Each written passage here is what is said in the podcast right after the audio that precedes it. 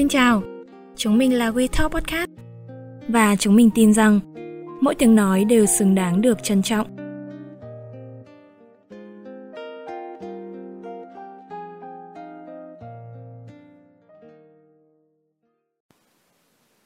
Chào các bạn, mình là Hướng Thu, người sẽ đồng hành cùng với các bạn trong tập podcast lần này. Đây sẽ là một tập vô cùng đặc biệt bởi sự kết hợp đầu tiên giữa We Talk và We Hear là một dự án tâm lý do Thư viện Dương Liễu hình thành nhằm chia sẻ kiến thức, câu chuyện và sự kiện về sức khỏe tinh thần của trẻ vị thành niên. Với tập podcast số 7 này thì WeTalk cùng WeHear sẽ khai thác những tác động sâu sắc mà đại dịch thế kỷ đại dịch Covid-19 đã gây ra với sức khỏe tinh thần của các em nhỏ khi khu vực kinh tế trở thành mục tiêu hàng đầu và cả nước bước vào trạng thái bình thường mới. Vấn đề tâm lý hậu Covid lại bị lãng quên bởi không ít người. Hãy trang bị cho mình những kiến thức cơ bản nhất về vấn đề này của mình nhé. Bắt đầu nào!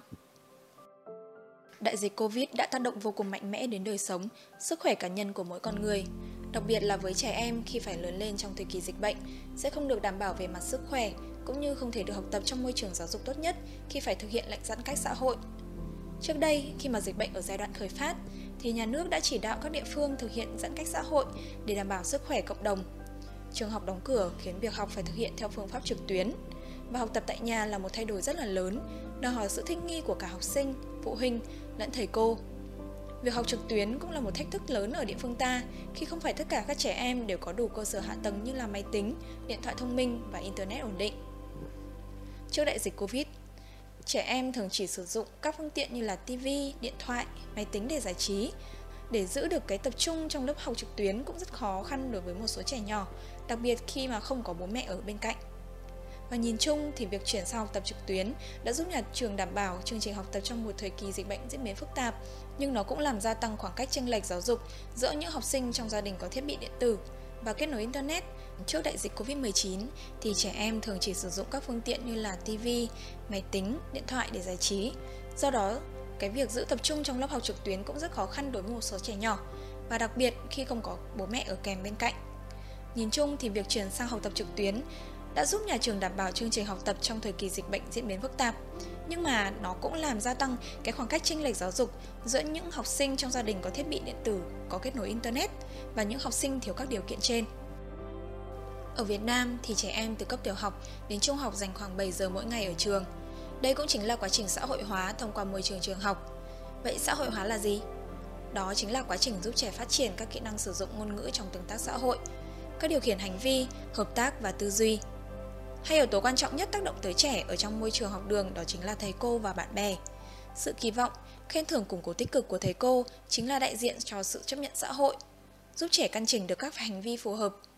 Trong khi các mối quan hệ bạn bè sẽ giúp trẻ có cơ hội phát triển nhận thức về bản thân và học cách tương trợ, điều chỉnh mối quan hệ giữa người với người. Tuy nhiên, đại dịch Covid và giãn cách xã hội đã rút ngắn một phần quá trình ấy. Hơn nữa, một thời gian dài xa rời môi trường xã hội cùng với các biện pháp ngăn ngừa nguy cơ tiếp xúc với người khác khiến một số trẻ có tâm lý e ngại với việc tái hòa nhập với thế giới bên ngoài. Trong suốt thời gian đại dịch thì hầu hết các bé tiếp nhận hệ thống giáo dục thông qua nền tảng trực tuyến và trong quá trình trở lại việc học trên lớp thì học sinh sẽ phải điều chỉnh để tương tác với những người khác theo những cách thức khác nhau. Chúng có thể cảm thấy lo lắng và mất kết nối với các mối quan hệ xã hội. Ngoài những ảnh hưởng về giáo dục và phát triển, trẻ em chịu tác động nặng nề và lâu dài nhất về sức khỏe tâm lý. Sức khỏe tinh thần cũng có tầm quan trọng tương đương với sức khỏe thể chất.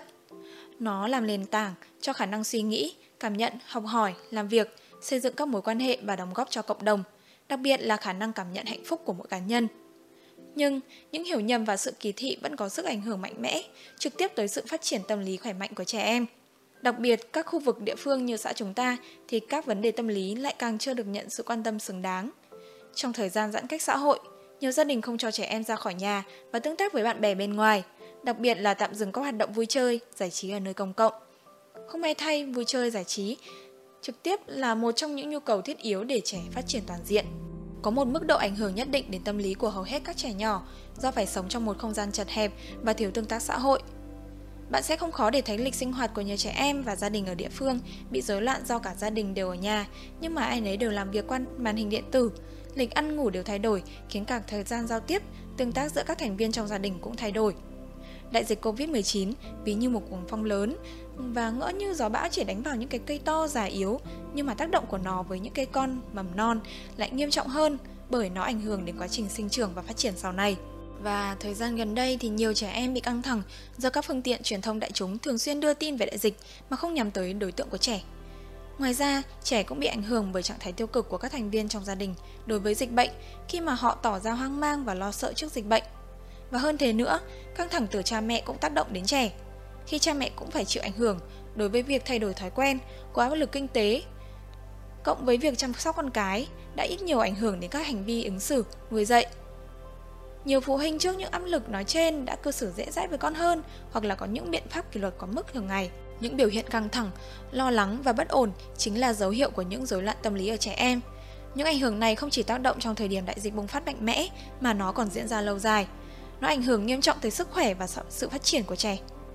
Hậu quả dễ nhất thấy đó chính là thay đổi ở tính cách, hành vi và tệ hơn, đây cũng là nguyên nhân sâu xa của những vụ việc tự tử của học sinh gây xôn xao dư luận gần đây.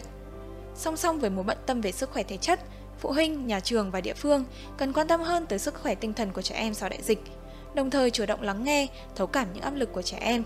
Mình hy vọng rằng thông qua số podcast đặc biệt này thì các thính giả của WeTalk nói chung và các bậc phụ huynh nói riêng sẽ có những hiểu biết cơ bản nhất về tâm lý trẻ em hậu Covid-19. Và mình là Hường Thu. Đừng quên ủng hộ những dự án trong tương lai của WeTalk và WeHear nhé. Xin chào và hẹn gặp lại!